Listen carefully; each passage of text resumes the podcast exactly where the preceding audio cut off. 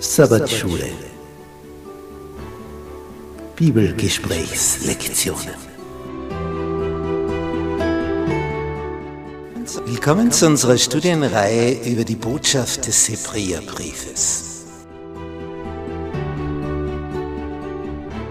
Ein besonderer Brief des Apostels Paulus, eigentlich eine Predigt, in der er uns einerseits warnt vor den Gefahren, und uns ermutigt, für diese letzte Phase der Weltgeschichte in der rechten Stimmung zu sein.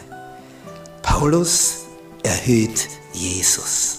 Er zeigt uns, wer dieser Heiland ist, damit wir durch ihn, mit ihm ans Ziel gelangen. Das erreichen, was Gott für uns vorgesehen hat. Montag. Gott hat zu uns durch seinen Sohn gesprochen.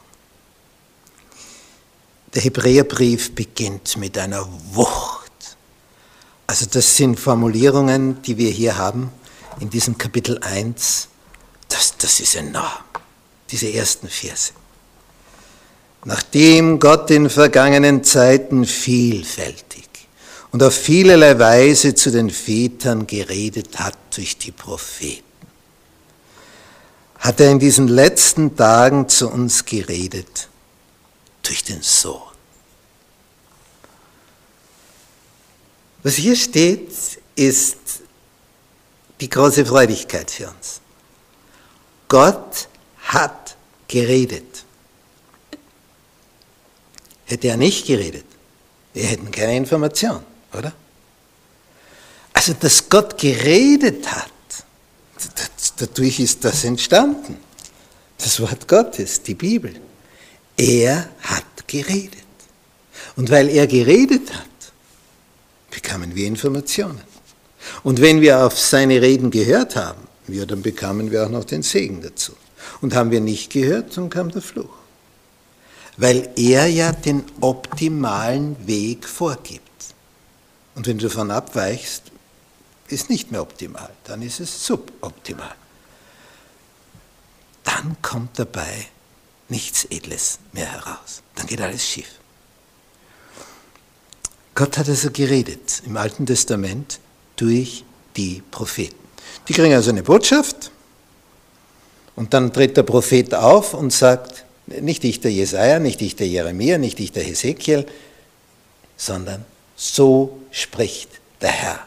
Das ist die häufigste Formulierung, die in der Bibel im Alten Testament vorkommt. So spricht der Herr. Doppelpunkt. Ich bin jetzt nur der Pressesprecher, das Sprachrohr.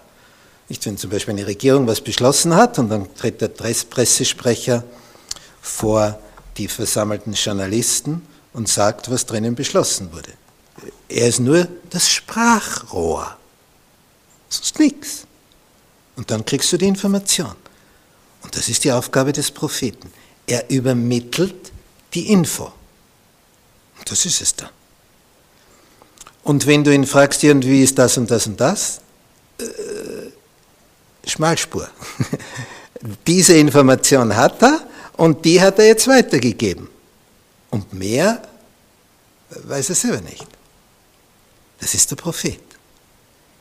Das ist also schon eine Spitzengeschichte, denn ohne ihn hast du gar keine Information aus dem Universum von deinem Schöpfer Gott. Und so weißt du, was seine Pläne sind.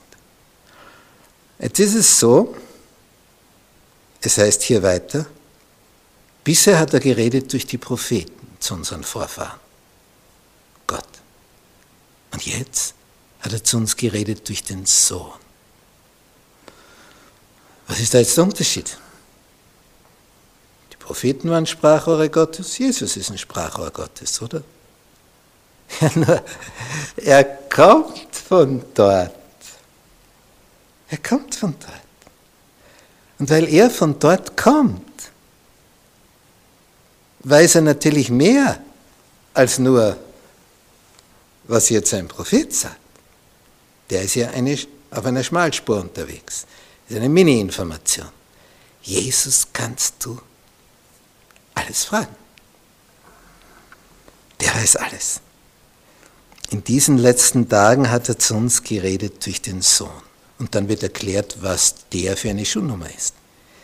Ihn hat der Vater eingesetzt zum Erben von allem. Und durch ihn hat er auch die Welten geschaffen. Und wer ist Jesus noch? Die Ausstrahlung seiner Herrlichkeit und der Ausdruck seines Wesens. Und er trägt alle Dinge durch das Wort seiner Kraft.